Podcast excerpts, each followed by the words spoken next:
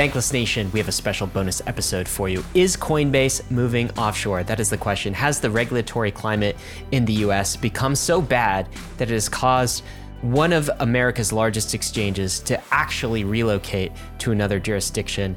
That is the question we pose on today's episode. We're going to be talking about Coinbase's digital asset business license from the Bermuda Monetary Authority and what's going on over there.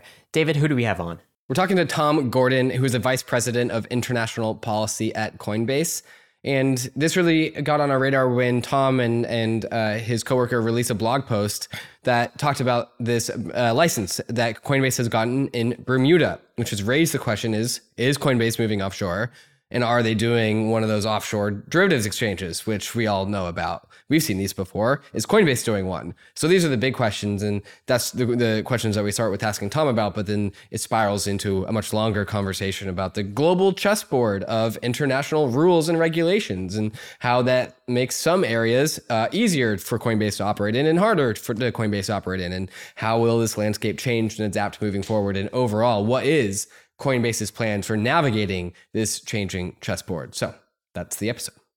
Before we get into that episode, Bankless Nation, we got a message from our friends and sponsors over at Swell Network. Really cool, decentralized staking protocol. David, what does Swell want Bankless listeners to know? The Swell staking as a service DAO is live, so you can now go stake with Swell. No minimums, lower fees, higher yields because Swell is both a staking as a service DAO like Rocket Pool or like Lido, but it's also a DeFi yield optimizer, kind of like Yearn. So uh, multiple sources of yield, brand new product. Uh, there's a link in the show notes to join the community if you want to get in on the bottom floor of something that is brand new into the Ethereum staking and DeFi yield marketplace. Don't just hold your ETH, guys. Stake your ETH. Swell's a fantastic protocol to do that. Link in the show notes. Ryan, before we get into this episode, I want to just like bring up uh, this era in crypto is marked by regulatory. We're talking mm. about Gary Gensler every step of the way. Yeah. And it's so frustrating. Regulatory season. And it's regulatory season, which is not a fun season to be in. Uh, and I remember going through just uh, lessons from cycles of past back in 2018 which was 2020 2022 so like it was down only and then it was 2019 which was the year of both building and also frustration mm. uh, and so understanding the landscape and i was newer at the time but understanding the landscape because there was also regulatory conversations back then too mm. china was banning crypto for the, some of the first times uh, we were finally seeing crypto have a glimmer of relevancy in uh, Congress, although albeit briefly, but mm-hmm. it, it, was still similar. Yeah. Now these conversations have moved forward one cycle bigger. Uh, crypto's one cycle bigger, and so as we have these much bigger conversations, I just want to remind listeners that this was always inevitable, and this is part of the plan. And just because we are in the pain part of the cycle, that means that the better horizons are on the way. And this is oh, what yeah. Coinbase is saying. This is what why they are doing their international strategy. And I think it's going to force the hand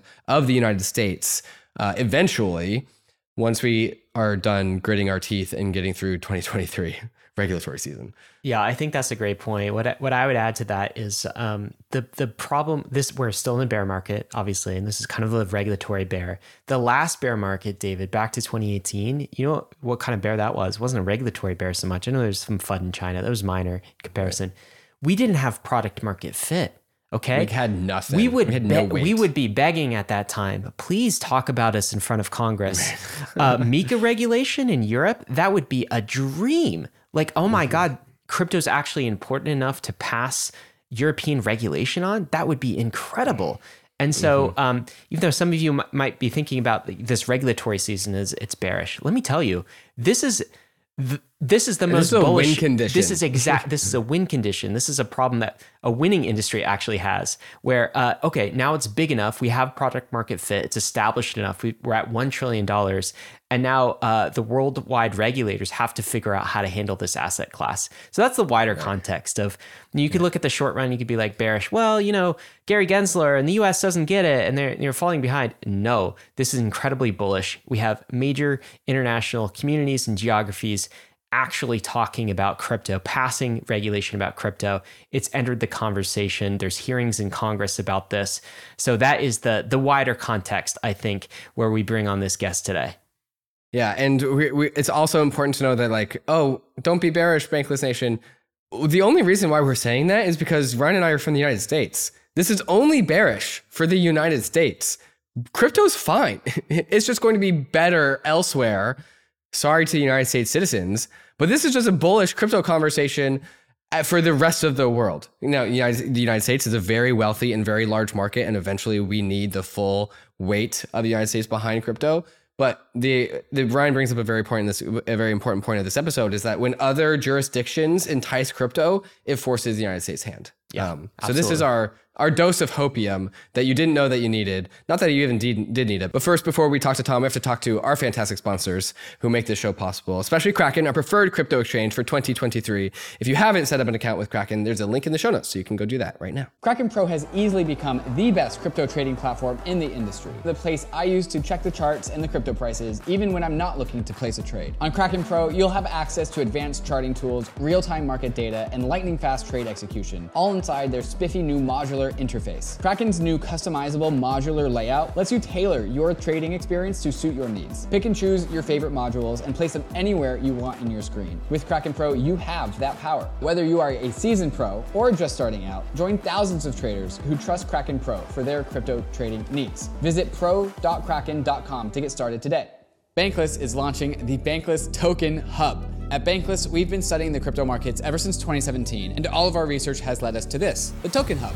You're a one stop shop for alpha to help you navigate through the crypto markets. Have you ever wished for a trusted resource that would share their thoughts, ratings, and their opinions about tokens? Boy, do we have the product for you. The Bankless Token Hub is where we provide bankless citizens with the alpha on the hottest tokens in crypto. We do the research so you don't have to. The Bankless Token Hub includes the token ratings, where our team shares their research and outlook on the hottest tokens in crypto. Also, the Token Hub includes Bankless Bags, our own internal investment club. Bankless Bags Bags is where we put our money where our mouth is. And for the Bankless Power user out there, you can access the analyst team 24 7 inside the Bankless Nation Discord. You can ask them questions and learn from a group of people deep in the weeds of crypto investing. The last feature of the Token Hub is the ability to upvote or downvote token ratings. The Bankless Token Hub lets you learn from your fellow citizens to rate these tokens yourselves. The Bankless Token Hub is launching right now and has already been beta tested by your fellow Bankless citizens. So stay tuned in the Bankless Discord for updates. And if you're not a Bankless citizen, well, you better sign up if you want access because this corner of Bankless is available for citizens only.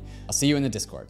If you haven't yet experienced the superpowers that a smart contract wallet gives you, check out Ambire. Ambire works with all the EVM chains, the layer 2s like Arbitrum, Optimism, and Polygon, but also the non-Ethereum ecosystems like Avalanche and Fantom. Ambire lets you pay for gas in stablecoins, meaning you'll never have to spend your precious ETH again. And if you like self-custody, but you still want training wheels, you can recover a lost Ambire wallet with an email and password, but without giving the Ambire team control over your funds. The Ambire wallet is coming soon for both iOS and Android, and if you want to be a beta tester, Ambire is airdropping their wallet token for simply just using the wallet. You can sign up at ambire.com, and while you're there, sign up for the web app wallet experience as well. So thank you, Ambire, for pushing the frontier of smart contract wallets on Ethereum. Bankless Nation, we are here with Tom Duff Gordon, the Vice President of International Policy at Coinbase. Tom, welcome to the show.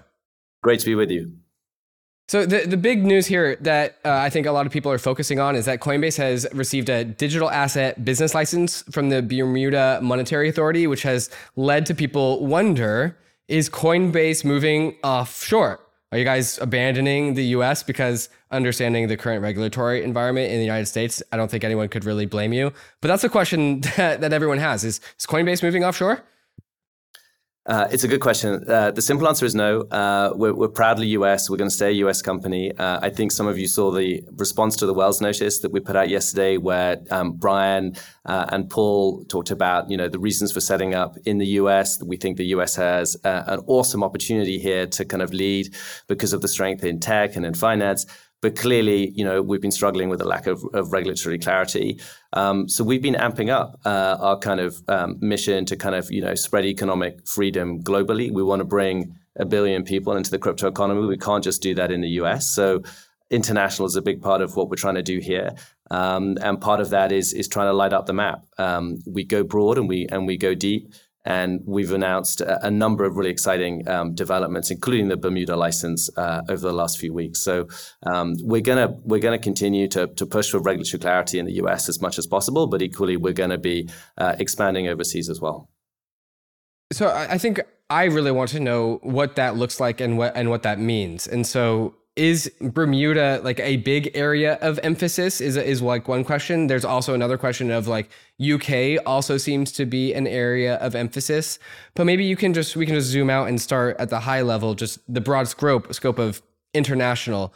What is can you just kind of explain the calculus of like what is Coinbase's plans at a high level to expand internationally? What does that look like? What should people know? Happy to happy to do that. So uh, we tend to look at international uh, in two ways. One is the go deep markets, and the other are the go broad markets. And we, we know we set that out in a blog about a, a, year ago. We have more or less ten international markets where we want to go deep. Um, so if you look at the kind of in Europe, UK is our biggest international market, and then we have five other kind of European markets. You know the big ones that you would expect. You know France, Germany, Italy, Spain, Netherlands, and Ireland.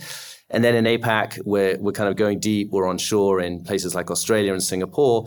And in the Americas, you know, we've just announced some kind of exciting new developments in, in Canada and in uh, Brazil as well.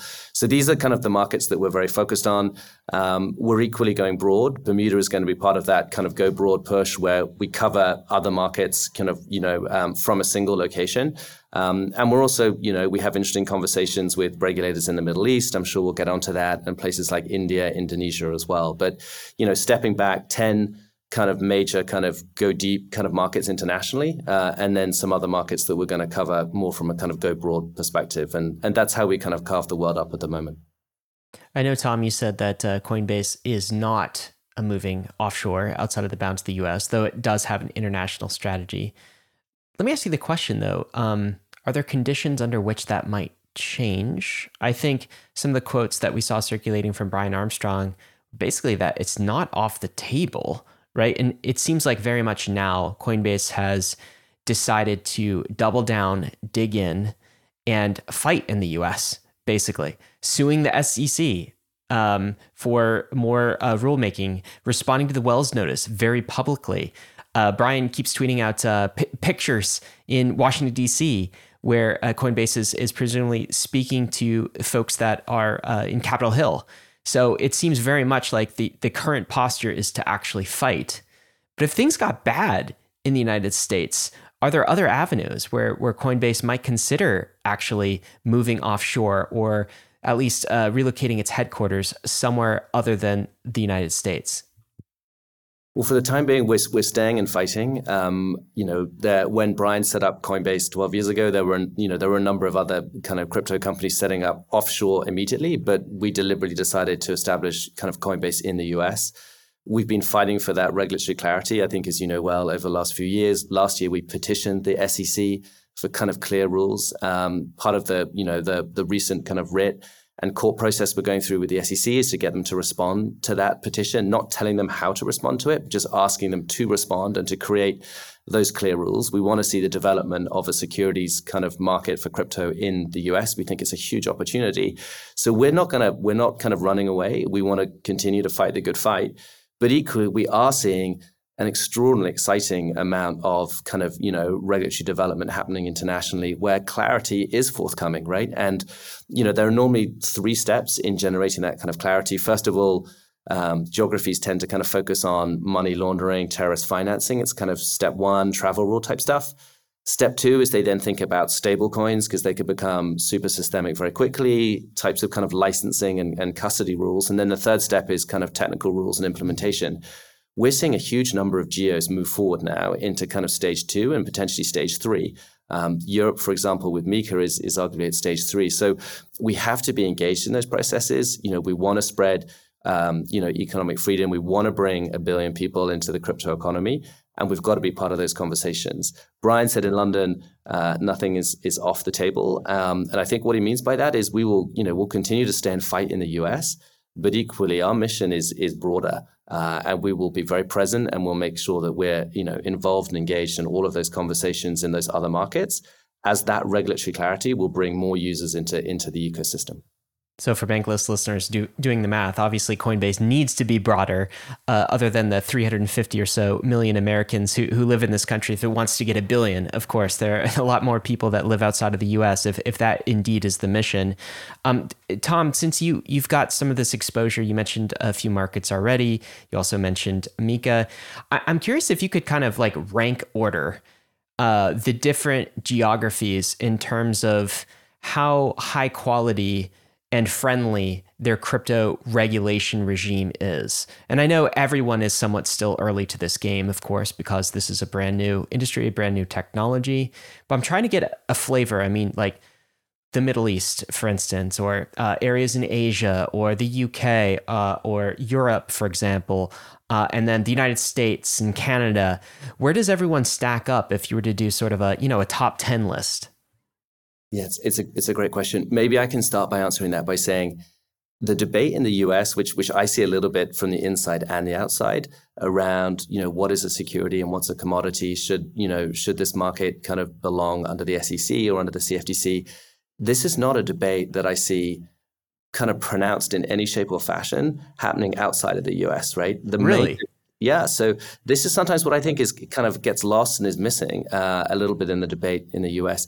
Like genuinely, what happens outside is that we do a token mapping exercise, and this is happening across multiple different kind of geos. So not just kind of Europe, but also parts of you know the major parts of the Middle East and APAC, where the first thing you, the, the regulators and policymakers are doing is trying to figure out is crypto an existing financial instrument, and should we apply existing financial instrument laws, or is it something new, or is it something in between? And I think where the UK is coming out, where Europe is coming out, where Australia and others are coming out, where Japan is, etc., is quite simply to say there are kind of Bitcoin, Ethereum, um, you know, main all these kind of main unbacked kind of tokens. These are not existing financial instruments, so therefore they're going to need a new set of tailored rules. Where some of the regulatory risks are the same and some of the underlying activities are a bit similar, we're going to take existing rulebooks for financial instruments slightly modify them and apply it to the crypto economy. We'll develop new rules for things like stablecoins. But where we've got tokenized securities, tokenized commodities, tokenized financial instruments, clearly those are financial instruments, right? And you just apply the existing financial services law. So, so it's kind of interesting that you know the the kind of distinction between what's a security and a commodity is mainly only relevant in the US because you have separate regulators with jurisdiction the the distinction that we care about outside of the US is are these things existing financial instruments or not? And that's been a much easier question for everybody to get to grips with. So I feel like answering your question, you just have to kind of start by level setting to say that the the conversations and discussions are very different, um, you know, internationally outside. Well, well, let me just dig in that to make sure that that point lands uh, completely. So there's this this famous, not famous, but like a clip, viral clip back and forth. Patrick McHenry asking Gary Gensler, "Is Ether a security? I repeat, is Ether a security or a commodity? Again and again and again, he asked this question. And Gary Gensler would not answer the question, basically. Uh, if I went to a governance body in Europe, let's say, and I asked um, uh, legislators that same question, is Ether a security? What would the answer be? It, would the answer be, or or is it a commodity? Would the answer be, uh, that's not the right question, or that's, that's not the not question how we should, do things. That's not how we do things. Like, or would they very clearly be like, oh, this is a new financial instrument. Clearly, it resembles somewhat of a, a, a commodity. What, what would they, the return answer be to a question like that? Yeah, I, I, it's a great question. They would they would basically say what we look at is slightly different. We want to know is this an existing financial instrument or is this something new? And so, in kind of European terms, you would say, is this a MIFID instrument, and MIFID is the Markets and Financial Instruments Directive, which is the existing kind of corpus of financial regulation. So, is it an existing financial instrument that fits in there, or is it a MiCA instrument, right, for which we've got new rules, right, for yeah, mm. ARTs and asset uh, reference tokens and stablecoins, etc. The direction of travel, if you ask this question, Ryan, in, in Europe, I think is very clear. Uh, Ether would not be an existing financial instrument. It would be an other financial token uh, to which the rules under MiCA apply, not MIFID. Now, that has not been um, 100% finalized. We had, the ink is not quite yet dry because there are some technical rules that have to be made after the vote in Parliament uh, that we've just recently kind of seen. Um, but that is the direction of travel, which is very clear, and I think that's the same in the UK, and we're going to see that the same across uh, Asia as well. So, Tom, the the the, the difference is whether it's MIFID or uh, MiCA, and that that's almost like traditional finance versus digital finance, let's say, and that would be the kind of the axis of conversation. And clearly, something like Ether is is MiCA. It's digital finance. It's not traditional finance. And so rather than the, commodity versus security, it's old versus new. Yeah, and and right. new set of rules and kind of thinking like that seems um smart and like healthy and like normal and build up from first principles. I don't know why we're having such trouble in the United States with this uh, Tom. But but anyway, I don't want to um, delay this. So thank you for digging in. Like so so give us the the the stack ranking here. Who's on top? Who's got the best regulation? Who's got the kind of the worst? Uh, good question. Uh, so I won't go through all the countries. Um, look, I think uh, MiCA is MiCA is good. We support it. Um, there's a lot of level two technical rules that have to come out, but for centralized actors like ourselves, the rules came out in a pretty good place. Um, if we had a small criticism, it would be around the treatment of stablecoins, uh, which we think is is a little bit harsh under MiCA. But more or less, I think that's a very good framework.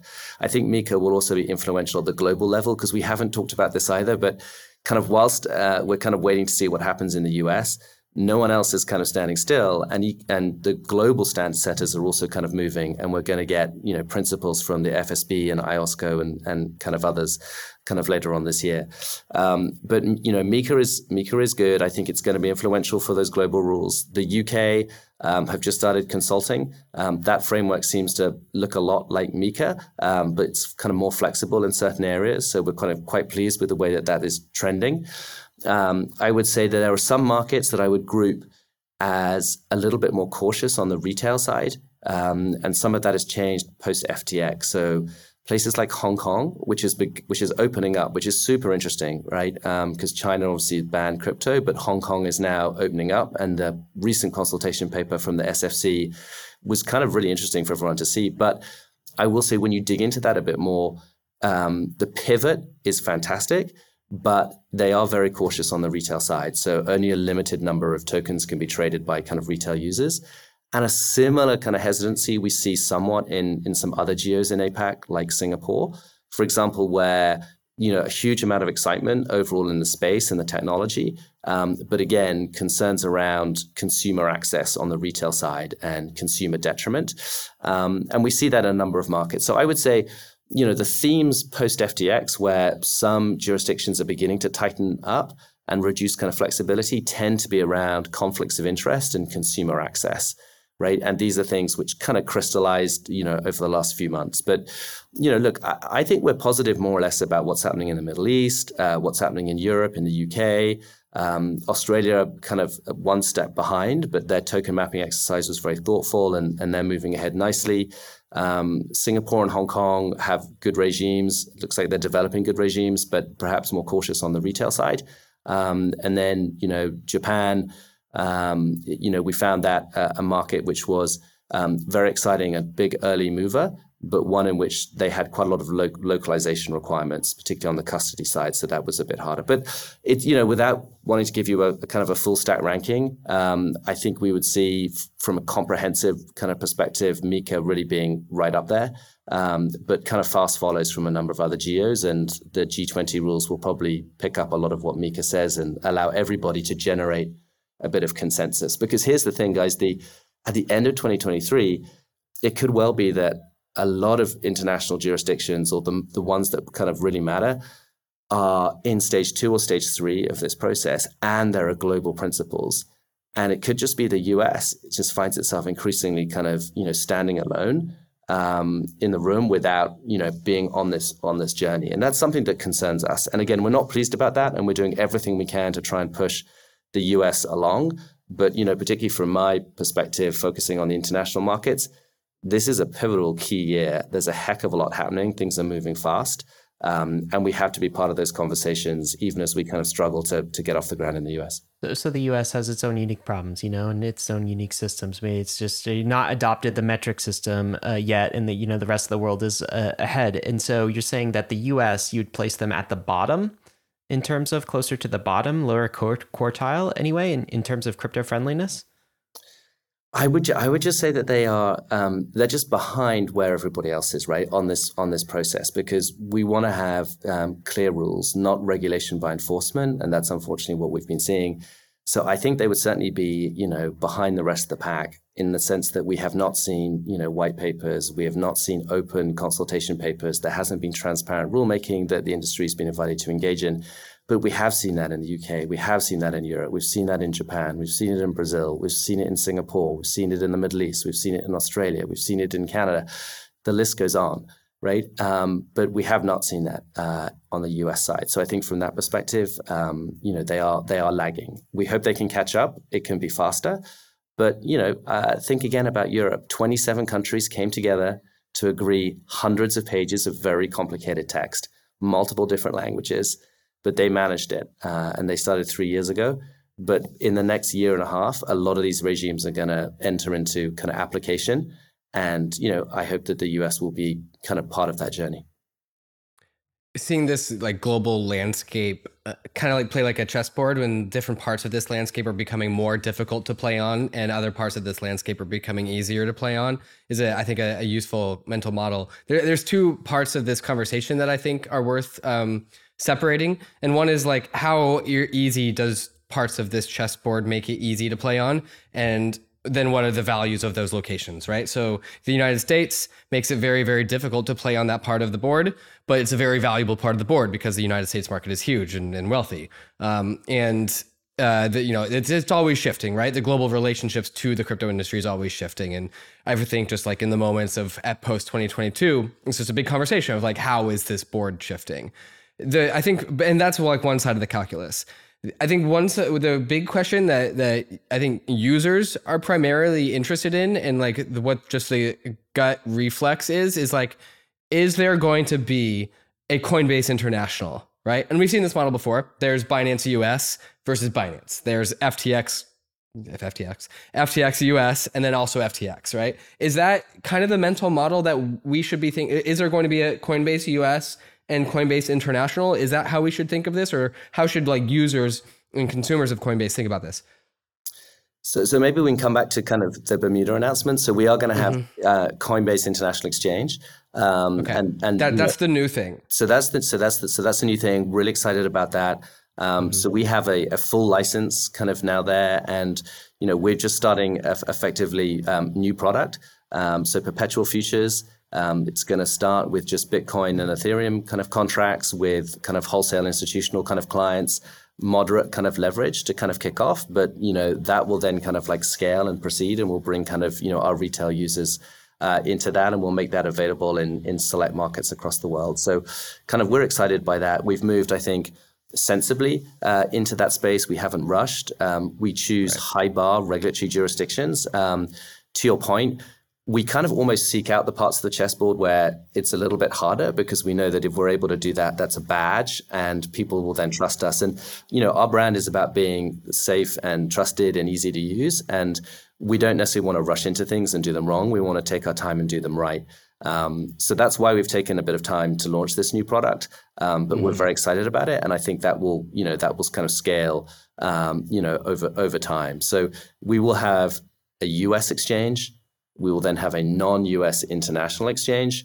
Um, and then Coinbase will have a localized experience, kind of banking rails um, in the go deep markets that I described kind of you know beforehand, um, and we'll continue to announce kind of exciting developments as we uh, as we kind of continue conversations in other parts of the world, the Middle East, and, and other places. Okay, so there's U.S. Coinbase, which we all know, like that's the the known quantity. The new thing is yeah, Coinbase International which is going to accept certain jurisdictions, certain citizens from certain jurisdictions that get approved to access the international exchange.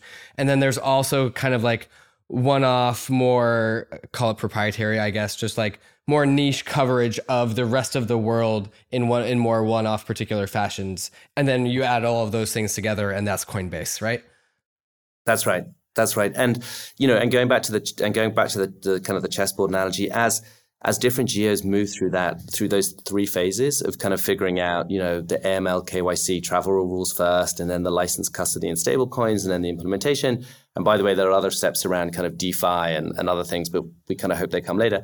The you know it gets harder and harder right to operate in those in those jurisdictions. But in some ways you know that's a good thing uh, because it means that there's you know there are more compliance requirements. Okay that's difficult but we're hoping that that is just going to bring more people into the crypto economy because there'll be more trust uh, in the system and there'll be incentives for people to be onshore and in those high bar regulatory jurisdictions. And you know some of those situations the ftx um, uh, events and others that we saw where effectively we had exchanges in offshore more lightly regulated jurisdictions getting into trouble i mean hopefully that will be that'll be lessened as, as we kind of move forward but that puts a lot of onus and burden on centralized exchanges like ourselves um, so we need to be thoughtful and judicious about you know where we go deep and and you know making sure that we get that right Learning about crypto is hard. Until now. Introducing MetaMask Learn, an open educational platform about crypto, Web3, self custody, wallet management, and all the other topics needed to onboard people into this crazy world of crypto. MetaMask Learn is an interactive platform with each lesson offering a simulation for the task at hand, giving you actual practical experience for navigating Web3. The purpose of MetaMask Learn is to teach people the basics of self custody and wallet security in a safe environment. And while MetaMask Learn always takes the time to define Web3 specific vocabulary, it is still a jargon free experience for the crypto curious user. Friendly, not scary.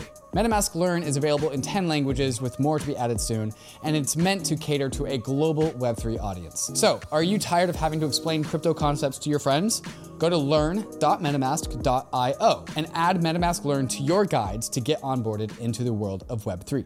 Arbitrum One is pioneering the world of secure Ethereum scalability and is continuing to accelerate the Web3 landscape. Hundreds of projects have already deployed on Arbitrum One, producing flourishing DeFi and NFT ecosystems. With the recent addition of Arbitrum Nova, gaming and social dApps like Reddit are also now calling Arbitrum home. Both Arbitrum One and Nova leverage the security and decentralization of Ethereum and provide a builder experience that's intuitive, familiar, and fully EVM compatible. On Arbitrum, both builders and users will experience faster transaction speeds with significantly lower gas fees. With Arbitrum's recent migration to Arbitrum Nitro, it's also now 10 times faster than before. Visit arbitrum.io where you can join the community, dive into the developer docs, bridge your assets, and start building your first dApp. With Arbitrum, experience Web3 development the way it was meant to be secure, fast, cheap, and friction free.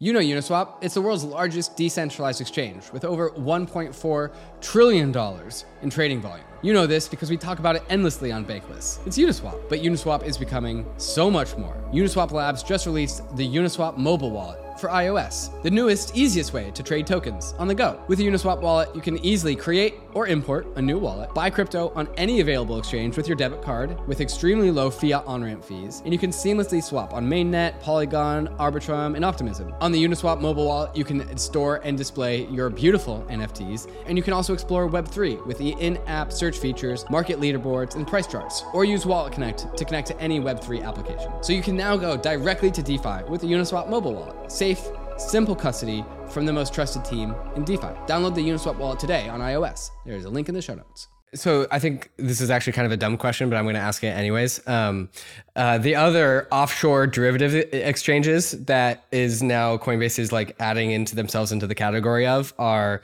Binance and BitMEX and FTX and maybe a few other ones that I can't remember but just like it's not necessarily a great list to be on. Uh, and so like what's what's Coinbase's international's like strategy around that? Or like what what are the thoughts about that? Uh, sure. Look, we we only seek kind of high bar kind of jurisdictions, and you know, just to spend just one second on Bermuda. Bermuda is is been hugely impressive, right, to us. They have um, one of the first kind of digital asset kind of legislative frameworks, the DABA, they call it, the Digital Assets Business Act, which came out in 2018. Um, the current premier, who is extraordinarily articulate and sophisticated, uh, who speaks of consensus and others, Premier Burt, he was the finance minister that I think took that bill through Parliament. So he understands this very well. The BMA, which is the Bermuda Monetary Authority, they also look after kind of a global financial center for reinsurance. Um, so they only wanted to attract, you know, high quality digital asset kind of exchanges and players. They have an ecosystem of about 17 VASPs, I think, at the moment. So they have experience, they have expertise. Um, I think they are well connected to kind of you know other regulators globally and international standard setters through the kind of the insurance play. Um, so it's a very different place to some of those other more lightly regulated jurisdictions that that other exchanges have decided to kind of place themselves in. So we feel we feel very good about uh, Bermuda, about you know the the robustness with which they put us through that licensing process. Um, and we're exciting to be kind of you know kicking off our, our new kind of perps offering in in that jurisdiction. So um, the list that you cited is is a is an interesting one. Um, we hope that that's not going to be you know we hope that we're not going to add to you know to, to that list. Um, certainly, Bermuda I think has been cautious about um, you know finding the right kind of partners. And we are, you know, our reputation for being, you know, trusted and easy to use and compliant forward is incredibly important for us, which is why we're going to take this step by step um, and incrementally kind of build the product to make sure that um, you know everybody comes along on this journey with us. So, um, two versions of Coinbase. One Coinbase International. The other is kind of the, the, the Coinbase that maybe many retail investors in the U.S. Uh, sort of use. I just want to emphasize or, or, get clarity. There will be a different set of products in Coinbase International. Those derivatives that you mentioned for Bitcoin and ETH a little bit earlier. To be clear, they are not available for U.S uh, consumers. Like you can't actually we, we don't have the regulatory framework. Like what's preventing you from getting those products onto Coinbase in the US? Because I'm betting you would have had them already if you had the ability to do that. So what is US retail missing out on? So I think about 75% of, of kind of daily trading volume is in the kind of the perps market rather than the spot market. Um, so it's a it's a product that is extremely sought after by kind of clients. It's where a lot of the volume is. But we want to make sure that we we do this in a regulatory compliant way. And so you need to have very clear rules of the road. And in the US right now, that framework doesn't exist, which is why you know those products will not be available to kind of US retail users, which is why the the exchange is a is a offshore highly regulated exchange and we'll make that uh, we'll make those products available to select kind of geos but outside of the US so again we we are hoping very much that the US will kind of catch up. We've petitioned them to kind of create the clear rules both for the spot market but also on the on the derivative side as well and you know we're hopeful that we'll get there but we're not right now. And so you know we have to kind of adapt. Um, but equally we have to kind of follow market demand and clients want trusted counterparties in the in this kind of perps market. And so we're kind of stepping into that role. It's a very helpful product for people to get exposure to to the asset class. It helps them with their hedging strategies etc so we want to be in that um, asset class but we have to do that in a compliant way and, I, and the best way of doing that is part of what I'm, I'm just disappointed with tom is because why can't we have that in the us too? How come because i'm an american i don't have access to those same products? And what's actually happening is it's not, uh, to your point, you said it was 75% of the actual demand was for perps products, right? Um, it's not like the US not allowing this, uh, you know, makes the demand dry up suddenly. It just shifts the demand to other jurisdictions and other locations. And what was actually happening with FTX, they were receiving a lot of that demand. Um, a lot of people, by the way, were Americans they, they, they who are actually using this in an unsafe way. So I'm just expressing the frustration that what it seems like American regulators and legislators don't understand is if they don't provide clear guidelines, if they don't allow um, the demand to be expressed in a safe, effective way in the United States, they're not like they're like the ostrich with their head in the sand. Like they're imagining the demand is suddenly going to evaporate. It's not evaporating. It's just going somewhere else, guys, and not in your economy. It's not adding jobs to uh, the American system. And and and retail uh, Americans don't get access to these products when they actually want it. Uh, so that's a frustrating place to be. I, I, imagine for Coinbase, it's also frustrating as someone who uh, currently lives in the United States. Agree. We make this point. It's a great point. We make this point to um, you know a lot of different policymakers around the world, which is if you don't create onshore regimes, you're not going to stop people from accessing these products necessarily. Yes. They're just going to do it. Le- they're just going to do it in a less protected way, and you're going to force them offshore, and you're going to force them to providers, right, that are not doing things in the way that you want them to do. Um, you know, even even jurisdictions like India and other places where you know there was a lot of hesitancy around the kind of crypto market I think they, you know, everybody's realized now that we can't ban we can't ban crypto. We can't put it away. It's a kind of a global market. It's a real asset class. And the best thing to do is actually to create kind of guardrails and rules around which you can actually incentivize people to engage, but you can kind of do so in a safe way. Otherwise, to kind of, you know, put as the ostrich putting the head in the sand, you you effectively you ignore the problem. You don't get rid of the problem, and effectively you kind of create more risk uh, for your for your own consumers without without any guardrails. And and that's something that's a point we've been making consistently across a number of geos. We've uh, used the the metaphor in Bankless a number of times. We live in a financial prison inside of the United States, right? Like we can't access our airdrops. Uh, the IRS looks at our $600 Venmo transactions. We can't do fun, cool financial toys. We can't have those fun toys, uh, which I know are for sometimes professionals, but toys nonetheless. Uh, so, yeah, we live in a financial prison. And I'm one thing I'm actually bullish on, at least to really just drive this point home to a lot of the the average Americans who only understand a little bit of this, is that there's going to be Coinbase United States and Coinbase International and I will rename these just for the era of illustration of Coinbase neutered and Coinbase fun zone. Right, one's going to be the constrained version of Coinbase that has to con- that lives in the side of the financial prison and only has certain products that can only be accessed by Americans, and it's going to be like sterile, not fun Coinbase. And then there's going to be Coinbase International, which has all of the products that are actually in demand as shown by the market. And that is where Coinbase is going to be able to serve the customers who want those products. And so it, it fits into this model that we've had of the United States of kind of being this empire that's kind of rolling over and like it's, um, closing down the capital controls. It's it's raising up the walls uh, and is preventing its citizens from being able to to um, access financial tools that are also uh, freedom tools. And so like. I don't really have a question here, but like the idea is like I'm kind of interested in that discrepancy between Coinbase International and Coinbase United States being crystal clear to average Coinbase users, and hopefully that can start to hopefully like turn the tide of winning hearts and minds to actually being able to open up um, some of these more um, more vibrant products uh, on the domestic uh, U.S. United States landscape. Yeah, um, I, I, guess I would only say Coinbase Fun is still going to be Coinbase Safe. Um, so I yes. just want to make you know I just want to make, you make that clear that you know uh, not Coinbase yeah, Casino. Yeah, yeah, it's not. It's definitely not that. It's going to be you know it'll be Coinbase Safe and constrained, and, and Coinbase Safe and, and less constrained uh, in this in the sense of the kind of the, the, the products at the moment, but we hope that that is not where um, things are going to remain. Um, and again, I mean, hopefully it was useful to provide that international perspective on the US domestic debate because you know I think if we can unlock that um, and this you know security commodity concern if we can kind of get through that and if we can make a few steps forward on the stablecoin um, legislation and things then we're kind of positive right um, and we're optimistic and, and we're pushing and we continue to hope but you know in the meantime we we're very focused on on international because you know there's a lot of growth there a lot of excitement and the regulatory clarity is forthcoming.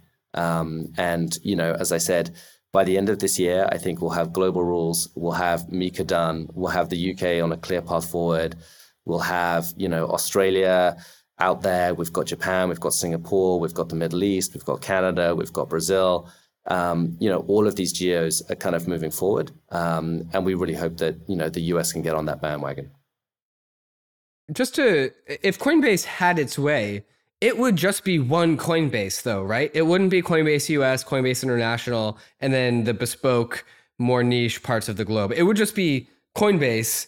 And I mean, what we would need for that to for us to be able to get there is a lot of nation states working together to make the regulations and rules more um, congruent with each other. Uh, but that is that is what Coinbase would want, right? Just like one Coinbase, correct? Yeah, yeah, no, I mean, you know, again, we we want to uh, we want a billion people in the crypto economy. We want to increase economic freedom. Um, it, so we want kind of you know the world to start adopting this technology, and we want to see a growing consensus around the rules. That's why we're very invested in the standard setting process at the G20, FSB, IOSCO kind of level as well, because that will create hopefully a framework with, within which multiple countries, hopefully including the US, can come together and they can adopt rules that are more or less the same and that just kind of helps the whole market operate more efficiently. Um, in traditional finance, derivative markets are global, and you know, whilst there are specificities in each different jurisdiction, um, you know, there are more or less kind of the same rules of the road. Um, and that is where I think we kind of need to get to.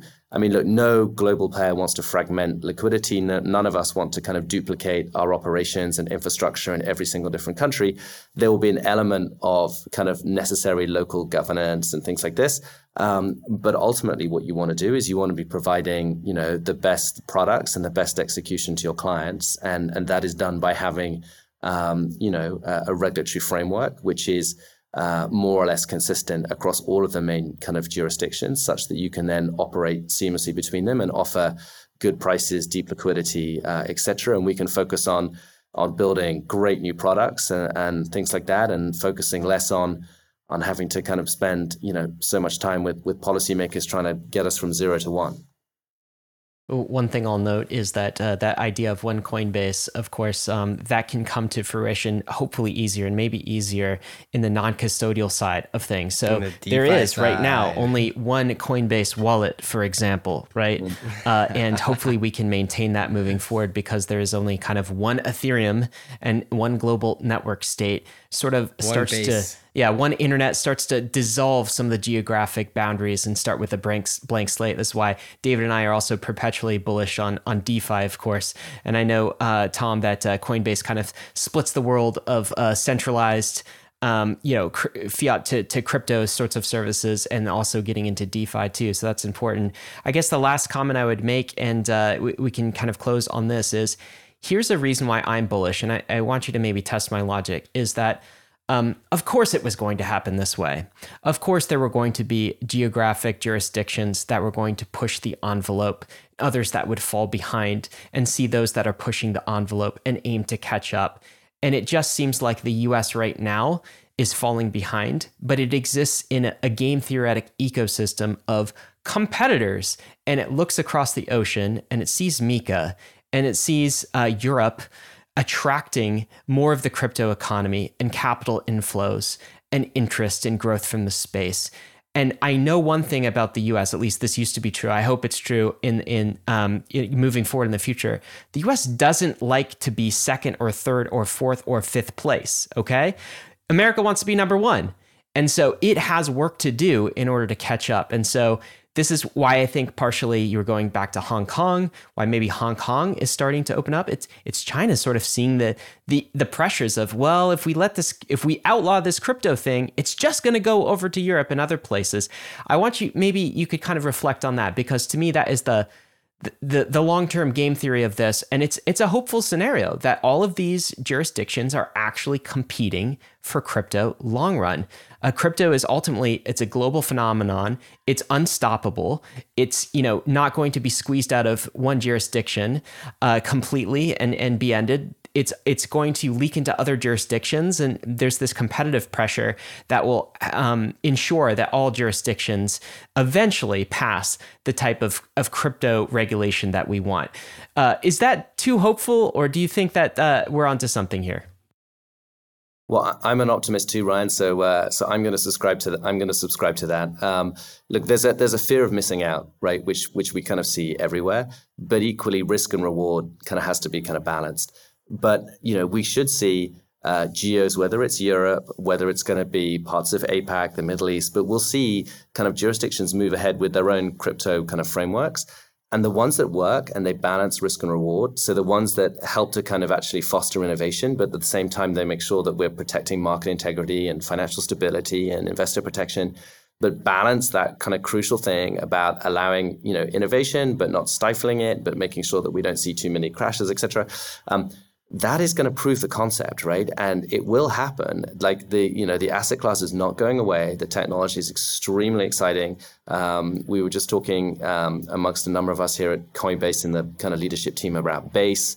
We're seeing a huge number of developers coming into the space. We're seeing, you know, despite what potentially is happening with kind of prices, we're just seeing masses of kind of activity. Um, we're seeing a lot of work from policymakers some different approaches being kind of tested here, um, but one of them kind of will work and will emerge as kind of the right uh, kind of way forward. And I think other countries will gravitate to that because they will see jobs, they'll see innovation, they'll see kind of growth, they'll see productivity move to those areas, right, where that kind of the regulatory framework exists. It provides clarity, it provides security, but it's attracting investment and, and all of those good things. So um, I'm hopeful that we will kind of get there. Um, not everybody's moving at the same speed, um, but some of the global processes that are taking place this year that will culminate in September, I think will be a kind of a good signal post to to kind of you know where we're where we're going. Um, and that consensus will start to emerge. So 2023, I'm optimistic. This is going to be an inflection point for what more or less the kind of version 1.0 global guardrails should look like for kind of crypto policy uh, where innovation uh, can excitingly take place, but with the the downside risks kind of sensibly kind of mitigated to the extent that, that they can be. Um, and once that concept has been proven, um, then let's hope that the the markets that are moving slower, the U.S. and others, um, can get on board, um, catch up, uh, and we can kind of continue to to innovate and uh, and take it from there. Tom, with the Coinbase International, was there like a, a timeline on that? On the international exchange. Um, yeah, we, we are. Um, uh, so we've we've launched, um, and that is you know so that's up and running, and you know we will then we'll be kind of building and scaling that uh, with different clients and different products. Um, you know through the through this year, kind of moving forward, but no precise kind of timelines or anything to flag for you guys just at this moment. So, but a lot a lot happening and uh, and more announcements to follow. So watch this space. Tom, thank you so much for joining us. This has uh, been very helpful, and uh, we're looking forward to uh, big things from Coinbase International. Glad you're not abandoning the U.S. just yet, though, and are keeping uh, fighting the fight because we definitely need the help. Uh, we appreciate what you're doing. Pleasure. Risks and disclaimers. Of course, guys, got to let you know none of this has been financial advice. Crypto is risky, so is DeFi. You could definitely lose what you put in, but we are headed west. This is the frontier. It's not for everyone, but we're glad you're with us on the bankless journey. Thanks a lot.